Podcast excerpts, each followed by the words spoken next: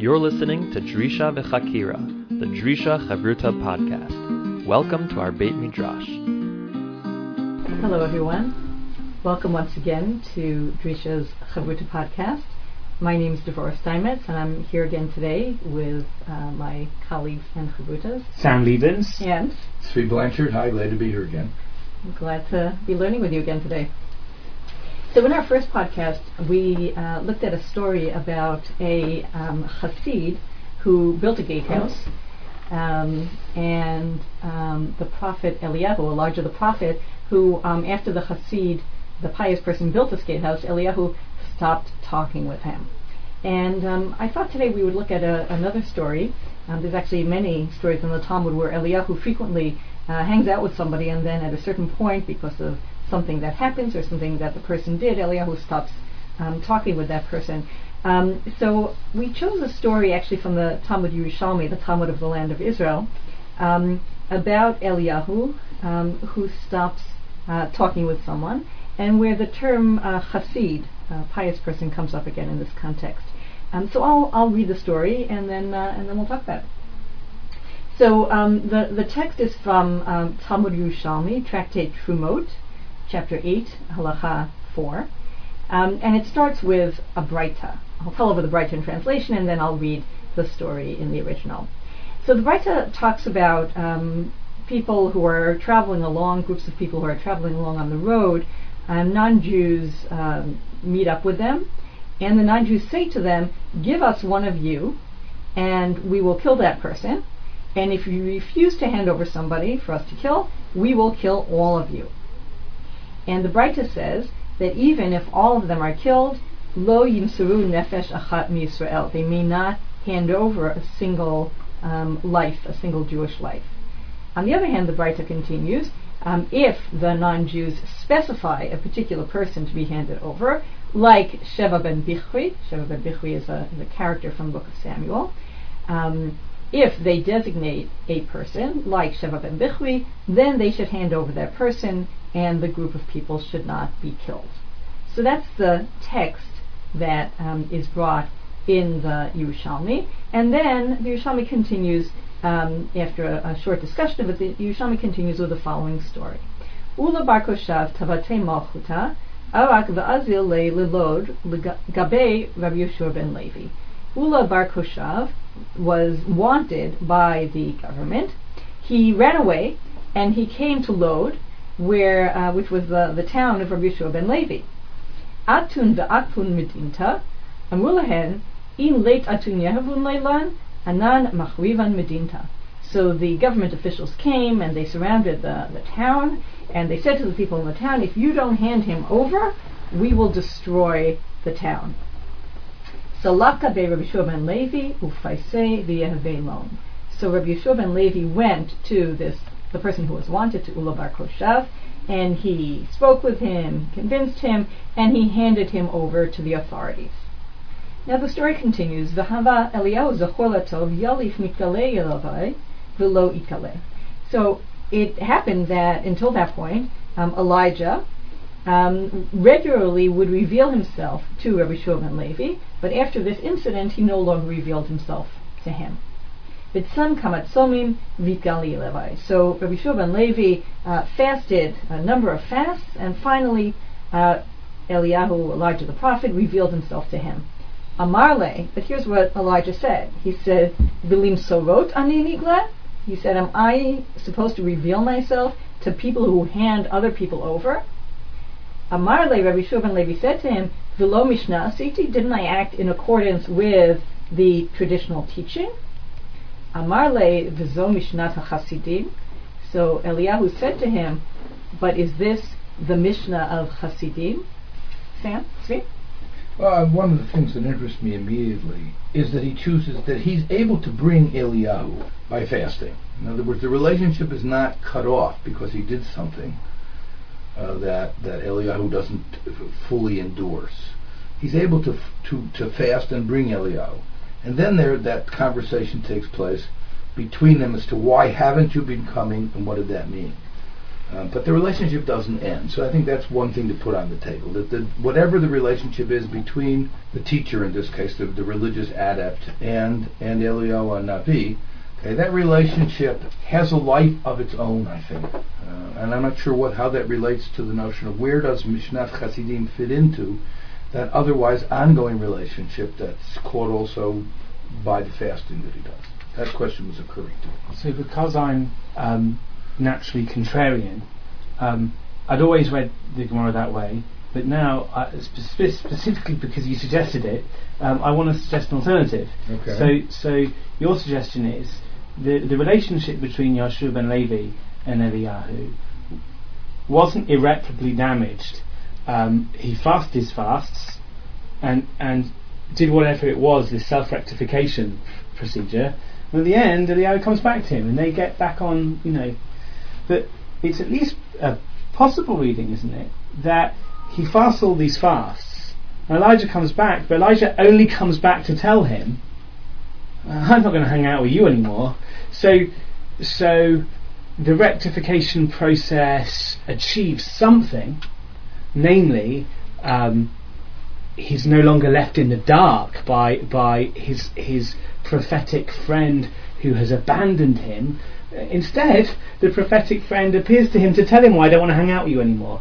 Right, but on your reading, a much more optimistic reading, um, Elijah's return signifies uh, repair, a repair. No, I'm not really saying that it signifies repair. Okay. What I'm saying is that the nature of the relationship is such, whether or not it how it continues or not, the nature of the relationship is such that this person can do something that brings. And I'm looking for the common denominator. What is it about fasting that brings Eliyahu? Okay, that is also captured by the notion that if I don't pass somebody else over to the authorities, that that also makes him a friend of mine. So what occurs to me, whether or not the relationship continues or not, what occurs to me is that both of them have a certain disregard for the ordinary self-interest that's part of this world. Um, one case has to do with I eat because I need to take care of myself, but also because I enjoy it and want to participate. And the Bishu ben Levi is quite capable of saying, that doesn't matter to me. I act as if, like on Yom Kippur, I act as if it does not really matter to me to eat. I transform myself almost into a kind of angelic state. The same thing I think is happening when, when he's being asked to pass somebody, to say, I will not pass anybody over. There's a fundamental act, I would, what I would call sort of fearless spiritual resistance to the, the demands of reality. Elio represents that messianic voice that demands this kind of spiritual resistance to the ordinary demands. So I don't know whether the relationship gets repaired, but I was looking for that comment. Mm. I see. So it's just to paraphrase to make just to paraphrase to make sure I've understood. The suggestion is there's a similarity between um, the cause of Elijah's not appearing anymore and the thing that brings him back. Whether it brings him back for good or not is not relevant. And the similarity is the failure that caused him to stop coming was a failure to pass himself o- pass over him, himself and his self-interests. Shuben Levi's self-interest was aligned with, with turning this man over, um, and he didn't pass over his self-interest to this level of, of Mishnat Hasidah, the law of the of the pious person. But when he shows himself willing to fast, he shows himself specifically to be willing to pass over his own self-interest, and that's what brings Elijah back. I may have spoken too quickly. I'm not sure self-interest in the ordinary sense is at stake here. Connection to the material, sensuous world is at stake. That that is connected to self-interest often. Mm.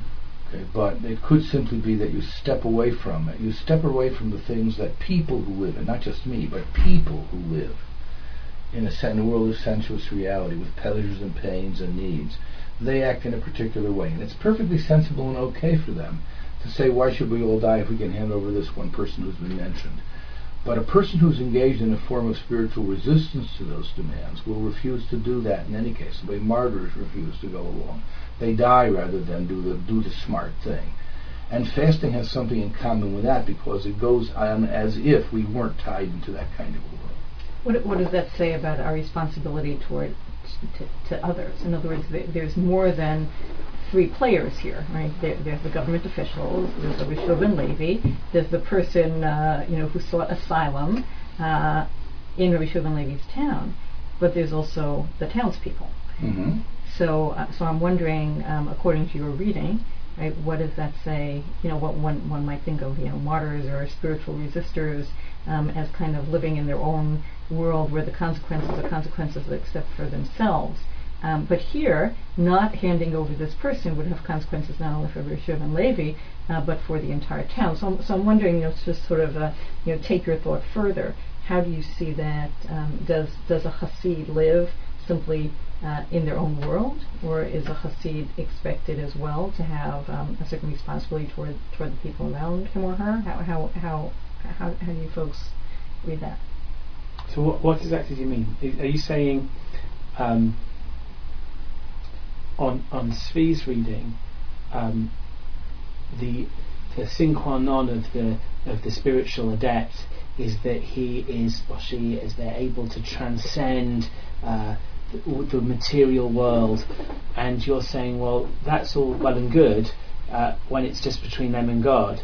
But but what happens? You know, it's one thing to fast yourself, but to make others fast, it's one thing to martyr yourself. But what about causing everybody else to be a martyr. Yeah, what, when I when I think of sort of the famous uh, the famous characters in the Talmud who, who might be identified as Hasidim, for example, Hanina ben Dosa, right. um, you know, we tend to see them. They, they do interact with other people on, on very specific occasions. Kind of their paths intersect with the paths of other people, but but um, largely, uh, at least the way I think of them, is as people who kind of live by themselves, perhaps with their family, who are also um, Hasidim, and, and for whom the the way the world works, um, you know, they're, they're, kind of walking in a different world from the rest of us, mm right? Uh, Hanina ben Dosa lives on, on a measure of carobs uh, all week long. You know, Hanina ben Dosa reassures his daughter she shouldn't worry that she lit a bowl of vinegar instead of a bowl of oil for Shabbat because who says that just the way God makes oil burn, God can't make vinegar burn, right? They're, they're living kind of in, in, in, in, a world that kind of,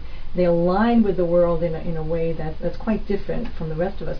These are not people like, um, you know, other kinds of rabbinic figures who take upon themselves, you know, on windy days to go through the town and make sure there's no shaky walls and, and rebuild those shaky walls. These are people who are kind of you know they're able to, to, to walk in a town and the walls aren't fall, going to fall on them. It's it's them. Um, and and and here we see a person really, uh, Rabbi Shimon Levi, engaged in a, a deeply political um, framework. Right, he is in this town as far as we know. Uh, he might be the leader of the town or the respected rabbinic figure um, in the town, um, and uh, therefore he does what um, a the Tannaitic source, right, the, the, the canonical source uh, tells him to do, the authoritative source tells him to do, and B, he does something um, which uh, saves the town, and and C is something that that I uh, was noticing when I when I reread this source is that he doesn't simply hand this person over, right? He sort of convinces him to allow himself mm-hmm. to be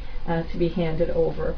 So uh, it, it, just it just feels to me that that um, you know would the expectation that Rabbi Yeshua ben Levi act as a chassid also be an expectation that he um, disengage uh, politically? In other words, that he sort of sit there and do nothing, and either the whole town gets destroyed, or kind of leave it to other people to engage in this political morass, but he not do that? I mean, no, can you be a chassid? I guess. That, what, can you be a chassid and be civically engaged? That's what makes him an interesting character. Is that he plays he plays in two worlds at once. He has a world in which apparently he has the power to hand over people, or to, to or at least talk them into being handed over. He's a approached. He occupies an official position. And you're right, that doesn't fit. Occupying official positions doesn't fit with something like a stance of spiritual resistance or fearless spiritual resistance unless you belong to a group that thinks that's what, what life is about. On the other hand, he also, in his personal religious life, is able to transcend that dimension. Uh, and they don't fit neatly together. I think that creates a lot of problems. There's like Plato going off to Syracuse to try to create the ideal society. It doesn't go well to be a, a, a philosopher and also a politician, although it's supposed to. I think here it's the same thing. What do you do with um, great religious figures who make demands on themselves and others that most people can, not only can't live up to, but will be destroyed by living up to. Uh, how does how do you work out? I think I, I, mean I feel that tension when I look at it. I feel bad for him. What's he supposed to say to Eliyahu? What, what, what do you want me to do? I, I'm in charge in the town. What should I have done instead? I think you raised a good question. I'm not sure it's answered here. We are um, unpacking the question before approaching an answer, and I think I think what's interesting here is I hear echoes of the first text we looked at together. Just to remind our listeners, um, a central feature of that text was we had a chassid, a pious person, living in in and amongst regular people, living in the same courtyard, maybe in the same apartment block, so to speak. And the question that arose was if the regular people in the apartment block have a reasonable desire to uh, build some sort of gatehouse or improve upon their privacy in some way or other, uh, the question is can they coerce the chassid who lives among them to do so, even though a chassid really shouldn't, you know, uh, isolate himself from the, the cries of the suffering. And one response to, to what we saw in that text was, well, maybe the chassid, if he really wants to be a chassid, shouldn't be living in and among the normal people. It doesn't, it, uh, living an embodied communal life as part of regular society isn't conducive to this life of piety, and you have to be something more like a hermit if you really want to live uh, the life of a chassid. Um, and now we have uh, Rav Yeshua ben Levi, who's supposed to be this liminal figure, somewhere between the, the, the classic archetypal chassid and, and, and, and the political, the geopolitical figure. Um, and I, I, don't, I don't really know the answer to that. I think we're sharpening the questions here. Well, yeah, I, I think this raises another question, which is, you know, when when uh, Eliyahu reappears to Rabbi Yehoshua ben Levi after after uh, Rabbi Yehoshua ben Levi fasts, and he says, "Well, lo mishnah asiti, you know, didn't didn't I do just just what the source told me to do?" And he says, "Vizo mishnah chasidim." Right? Is this a, a mishnah of chasidim? Um, you know, it's not necessarily the case. In fact, I, I, would say it's probably not the case. The Rabbi Yehoshua ben Levi is um, is uh, you know uh, your your typical Hasid. Um, he is somebody who we see other rabbinic texts talking about Eliyahu hanging hanging out with him, but he's not necessarily your typical Hasid. Um, and and so why I, not? Well, I, I, my sense is he's not he's not really identified as such. I think the um, you know again we we do have other stories about um, Eliyahu hanging out with him. Um, there's actually a, a really cool uh, story in in the Babylonian Talmud in Makot um, which um, just a very very short uh, story, which says that um, there was a uh, a person who was eaten by a lion three parasangs um, from where Rabbi Yehoshua ben Levi lived, and Eliyahu didn't talk to Rabbi Yehoshua ben Levi for three days. So it's clear that he hangs out with Yehoshua ben Levi and that he has certain demands on him, yeah. right? That somehow he holds him um, he holds him to be at fault, right, for not having somehow either prayed for or infused the town with, with some sort of um, the surroundings, right, with some sort of you know ability to be protected from, from, from these calamities. So so he certainly is somebody who Eliyahu has expectations of, but I, I but I don't know that he's ever described as you know, described as a person like a Hanina ben Dosa or Nachum Ish Gamzu, who are these these people who I would describe as really living off the grid, right? Mm. living in that kind of mm. alternate alternate reality. So so you know one of the things I wonder when I read this text is when when Elio says to him, but but is this you know is this the Mishnah Hasidim? You know how do you how do you read that? Right? Do you read that as um, you know there's kind of the regular people, and they just need to do what these authoritative sources tell them. But then there's these kinds of special people, we call them Hasidim, and they have to hold themselves accountable to something else.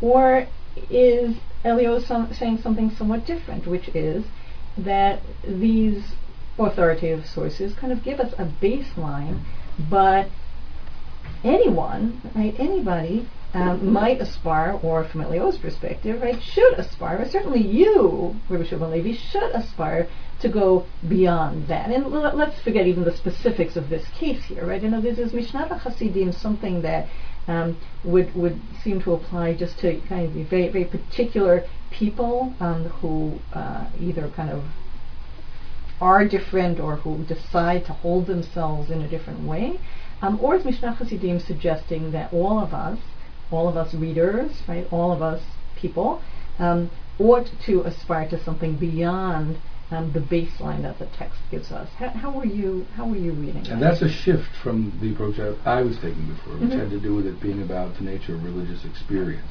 hmm Um, now we've moved away from the, the tension in his own religious experience be, between um, that kind of almost messianic demand that's made um, versus the, the, his experience of being responsible as a member of, he said, who lives on the grid and has responsibilities.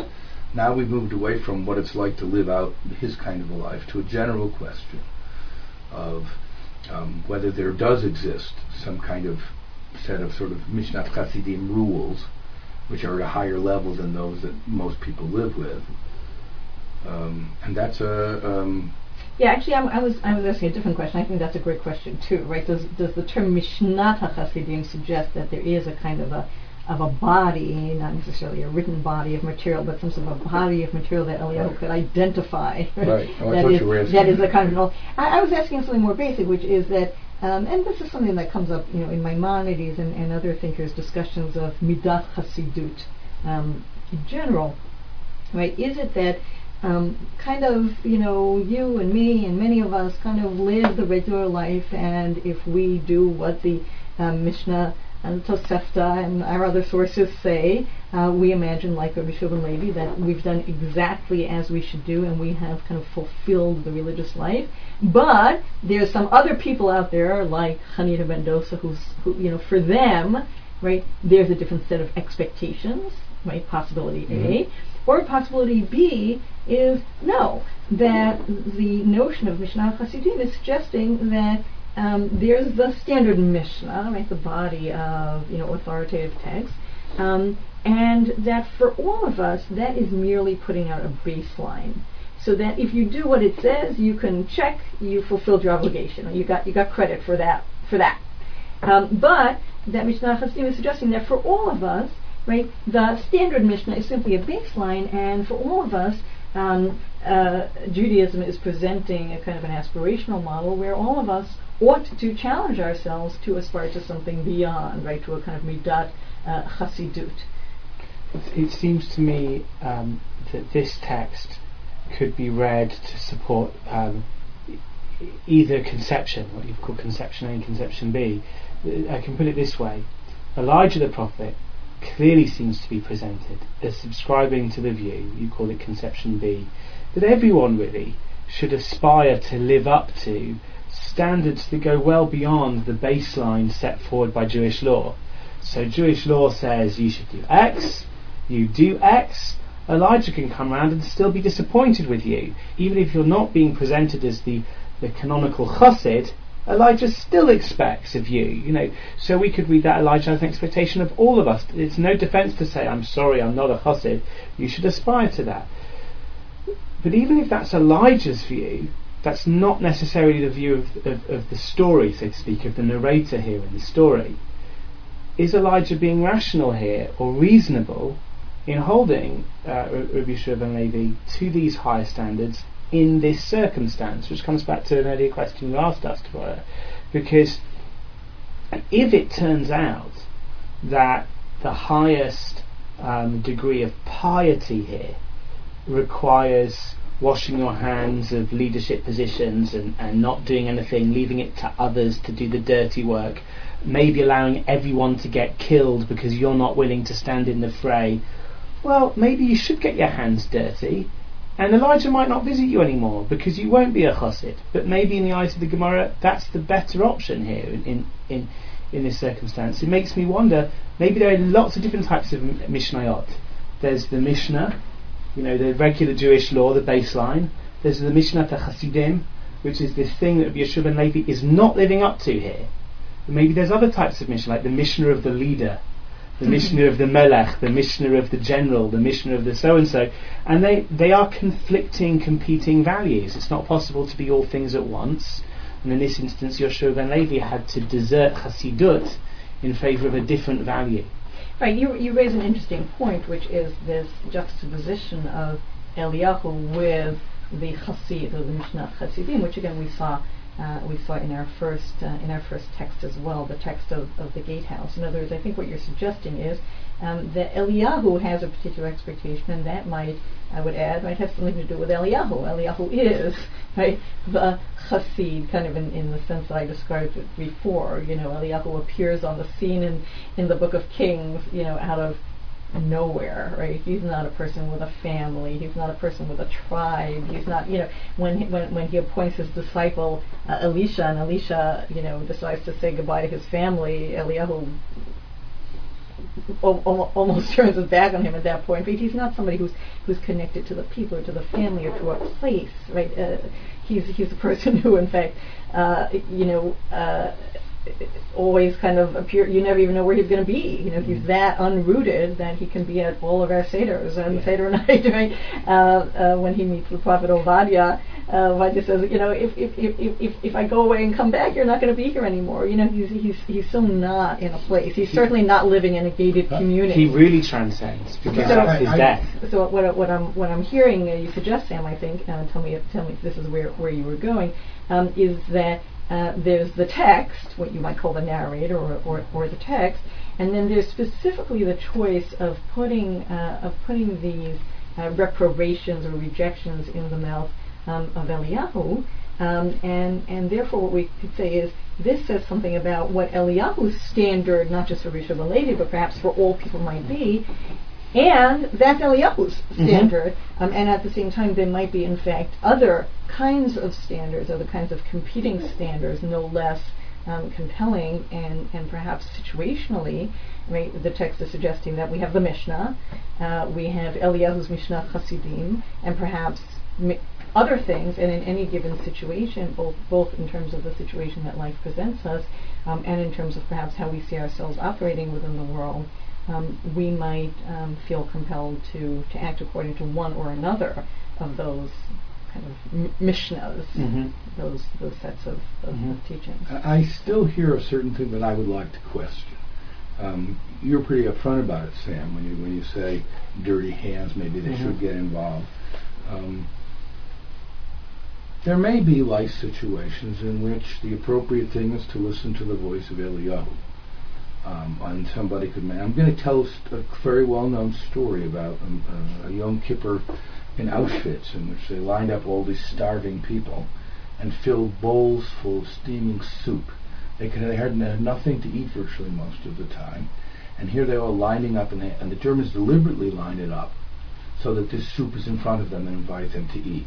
And they stand an entire day, atheists as well as believers, and refuse to drink a bit of, of that soup people who on any other Yom Kippur might have in fact drunk from refuse to do it. Because there's a dimension of spiritual resistance which in some situations it's not a question of getting your hands. At that point, one needs to stand up for spiritual spiritual resistance against it. There are people, I think, who think of all of life as like that, and you're right. Maybe that's too much to think that all of life is resistance against the demands of an unethically unfair world. But there are limit situations which people are called upon to do something which they could find a technical justification for avoiding. Oh, okay? so and it's not, and say, well, I, you know, I just there are a lot of different questions involved here, etc. Whereas the reality is, the voice of Eliyahu would say, like he says here, okay, you can do that, but it's not just a question of getting your hands dirty. You are not responding to the real spiritual demand of this situation. So I'm not. Uh, I'm not denying that there are times in our lives where we are called upon by all sorts of voices to transcend uh, mundane considerations and even to go further, you know, from a religious Jewish perspective, even to go further than the demands of Jewish law. Like, like the Ramban famously says, it's possible to be a Naval Birshut Torah. By, whilst keeping the laws of the Torah, it's completely possible to still be a pretty reprehensible human being. Sometimes we're called upon to do more. I recognise that. Um, and sometimes, yes, a type of spiritual resistance is called for. My question is, that if, if, if, if, the, if the Talmud wants to illustrate that virtue, and I agree with you that's a virtue, this is a strange story with which to illustrate it because point. the collateral damage in terms of all of the innocent people who may end up dead by taking this spiritual stance. It's one thing to take a spiritual stance when you're the person who's going to go hungry, but, but to enforce that upon others. Um, so to, I want to come back to what, Dvor- what uh, presentation of, of the view reminds me of a, an ethical philosopher called uh, Susan Wolf, wrote a very uh, influential paper, provocative paper called Moral Saints, in which she argues she'd hate to live in a world in which everyone was a moral saint, because sainthood, and this is this is piety.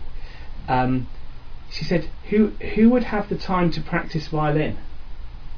Because everyone would be at the soup kitchen 24 hours a day or whatever. Who would develop artistic talents, musical talents, uh, uh, literary talents? Who would who would develop their backhand? Who would? And we'd live in a world that was so devoid of kind of colour, uh, because you can't you can't really justify doing anything else. And and, and the the the picture she comes up with is there are many many values that we live our life as a response to. There's the there's the calls of ethics. There's also the calls to spirituality, and and sometimes the call to spirituality is is is harder. It calls louder, and the right thing to do is to act in spiritual resistance. But there are other but there are other calls too. There are other calls too. so, so Sam, in terms of the, the article that, Mhm. that you Susan just Wolf, Susan yeah. Wolf, I would just want to know from Susan Wolf, um, or from your reading of Susan Mhm. Wolf. Um, so, am I the one that serves in the soup kitchen while you practice violin because I have that inbuilt moral sensibility, so here, or because I'm not particularly good at violin? yeah, What What makes it me good. who spends my day in the soup kitchen and you who practices Good. violin? And and she certain she talks about Mother Teresa as her example of someone who lives the life of a moral saint, and she certainly recognises the world would be a much worse place if it didn't have people like that too. Right? She does want she doesn't want who But what I'm asking is, what does it mean, people like that? right right. Is it because is she imagining that Mother Teresa somehow, you know, feels that this is her calling, and therefore she is fulfilling her calling the way you are playing violin? So so she is lit, she Susan Wolf gets a little bit vague here. She talks about what she would call a meta moral theory, and what she means by a meta moral theory is, and there are all these competing values. I could be the chassid, I could be the melech, I could be the, the rabbi, I could be the teacher. All these competing values. How do I choose which one's calling on me the loudest? And so that's what you need a meta a meta a, a meta moral theory to determine. Uh, Rabbi Sacks has this this cute phrase in To Heal the Fractured World where he says, where where what you are best at meets what you're needed most for and what you enjoy most, that's the place where God wants you to be. And and and, and um, she says, Susan Wolf says, you can't really come up with an algorithm that will say this. My theory tells you Zvi should be the violinist and Dvora should be the saint and Sam should be. We, a theory. She she she appeals to intuitions here. That basically people people have to develop a sense for what their tafkid is in life, their role is in life, and have to. Uh, I, I would hope we could come. my- I, my- I would hope we could do better than that and develop a theory. But, My- but you asked me what she says, and that's what she says. My problem with that is, is, is that it leaves out the normative. In other words, I, I think, again, not having read her work, Yeah. that, that there is kind of hidden within it the notion of, a kind of individualism, of, of, of self-realization. Mm. Um, and, um, you know, I think of, of uh, really righteous people, by which I don't mean Hasidim in the Mhm. way I described to you before, but I mean people who I consider to be truly righteous. And I'll give a I'll give an example. Actually, um, I lived a few years ago in Alon Shvut, and, and the rabbi of, of, the newer part of the town is um, uh, Rav Rimon. Um, and when we moved to Alon Shvut, it was days before the disengagement from Gaza. And uh, right after the disengagement, many of the displaced families were in uh, hotels in, in Jerusalem, and Rimon went to visit them and um, soon determined that in addition to the very specific needs that they had of the moment, um, that a really critical need uh, was for people to um, have employment. Um, that for people who had worked their whole lives in agriculture or whatnot to all of a sudden find themselves not just without home and without community, and really kind of you know relegated to the sidelines in all those ways, but very specifically to not have uh, purposeful work and everything that means for their own selfhood and their role within their family. And so he started an organization um, to help people, um, you know, reclaim their lives in those ways. Now I remember people always would say, "What? I mean, he's the number, he's the biggest yeshiva buffer. The idea of him engaging socially is it's, it's so funny. Who would ever think that that Yossi Rimon would do this?" Is what people were saying.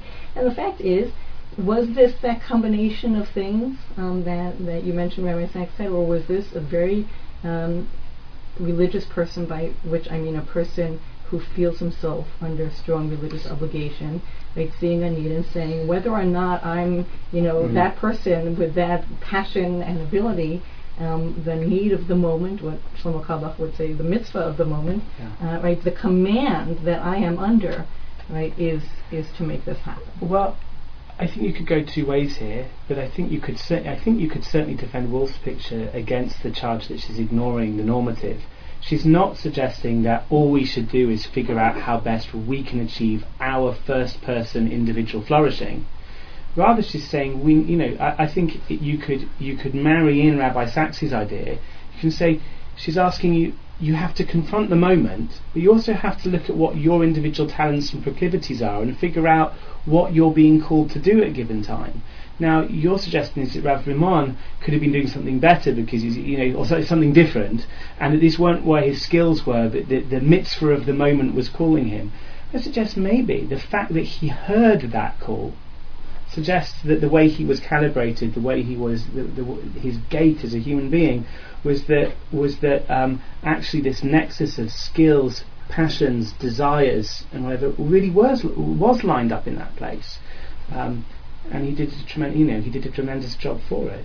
But this raises a, a, a, social and normative and educational question I, because I, wanna- I still want to insist on a footnote that that is not what our text happens to be about. It's about a limit situation in which people are demanding one We're going to talk about that. That is not the same situation that we, we're, we're going to do that. We're going to do that in the next Yeah, podcast. I just want to make sure that we we're going to talk about this general discursus Yeah. that you guys have gone off No, on no, but- not in gonna talk text about in our text. We're going to talk about the specifics, I'm happy specifics of that in the next podcast. The, the question, Okay. the question Sam was was was raising this uh, article in relation to uh, was the question of. Is there a Mishnah Chassidim that's aspirational for everybody, or are there different kind of codes, right? Codes of of behavior uh, or or, or as- different kinds of aspiration that different people are Is- subject to. is- That that was the question. Is there a sense in which you could read the Gemara to be saying, yes, he didn't live up to Mishnah Chassidim, and that's okay because he lived up to something else, right? Is that legitimate reading of this Gemara? Do we have to adopt Eliyahu's voice as the voice of the story, which is critical of him, or can we say no, that's Eliyahu's voice in the story? But there, are, you know, there are We other. clearly have a temperamental split. I agree with you that both readings are possible. Okay. You like that reading. Okay. I don't like that reading. I like the voice of Elio being a voice that should, should ring out clearly in a world that I think otherwise adopts far too many compromises and, and, and, and doesn't see itself as required to do what it needs to do. So uh, you're right. I can I can see it. So I do feel that, that we should probably spend our next session together um, focusing on the specifics uh, of this case and on the, the Talmudic discussion of it. And I wanted to, to end this by sort of fact checking some of the different approaches that have been put out here about Mishnah HaChasidim. Sam, if I understand you correctly, and, and tell me if, if, if this isn't how it is, I would I would sort of, in order to characterize what you're saying, think about kind of what happens the day after the day after uh, Rabbi Yehoshua ben Levi has this conversation with Eliyahu. And if I understand you correctly, the way the way I would play it out is uh, that Rabbi Yehoshua ben Levi says, "Well, Eliyahu, I hear your point. You're quite right. What I did was not Mishnah HaChasidim. I acted according to a different norm, um, the norm of the Mishnah, which in this case is the norm of how people who are uh, engaged uh, in their town, who take responsibility for their town, have to behave." And um, it's been really nice knowing you, Eliyahu. It's it's been it's been wonderful spending time together, and I understand that I'm on a different path. Yeah. Would you say that's fair? Sam? That's a fair. That's that's a fair reading. and, and Zvi, I think what, what would your next day be? Uh, my next day would be I don't know what his next day would be because it's a there is a part of there th- it's there's one way to look at just the way Sam outlined it to say that, that you know I really maybe I should go back and just say you know this kind of life is not for me. What's for me is running the town and taking the responsibility. And on the other hand I will never sleep a comfortable night straight because there'll be a little voice once in a while whispers in my ear and says but you don't hear Elio anymore. And that's really important in the world to be able to hear the voice of the messianic voice of Elio. That's very fair reading of how of how I would uh, construe the next day, given what I was saying. You know, maybe to speak for some of the things that Zvi had said earlier, maybe we could write uh, uh, an alternative ending from, so to speak, Zvi's point of view. In, S- in you can tell me what you think of this, or you can offer a, an alternative reading. Um, maybe the next day, Yehoshua ben Levi says, oh, you know what, Eliyahu was right. Um, if this ever happens again, and the Romans gang up on us, and say, you know, give us one of yours, so and so who's been specified, whatever, give us one of yours, I'm going to say, time for spiritual resistance. I'm a chassid, and I'm going to stand up, and I'm going to say, no. And even if it means the entire town gets wiped out, then so be it, because Eliyahu has taught me my lesson. Now that's not my reading, but that that's that seems to be the reading that's being pitted against me. I thought that that was going to be more, and I realized I can't be. If I'm going to be a chassid, then Yeah. I can't be the one who takes responsibility. No, that's the third reading. And I thought the third reading was. No, no, no. The so fourth no, no, mine is the yeah, fourth fourth reading. Reading. got a yeah, fourth yeah, the third reading is so now you can say. Yeah, you can say. Yeah. Okay, so finish. Say, Okay. say over the lesson. Okay. That's it. Um, so, th- so that seems to be the, the view, you know, the reading of this Talmudic story that's being pitted against my view, my view in which Eliyahu says, okay, I don't want to, uh, uh, Yosef ben Levi says, okay, I don't want to be a, a chassid. So either he says, I don't want to, I I don't want to be a chassid, I want to be a leader, or perhaps he'll say, no, I'm going to be a chassid, I'm going to let everyone die next time because we're going to stand up in spiritual resistance.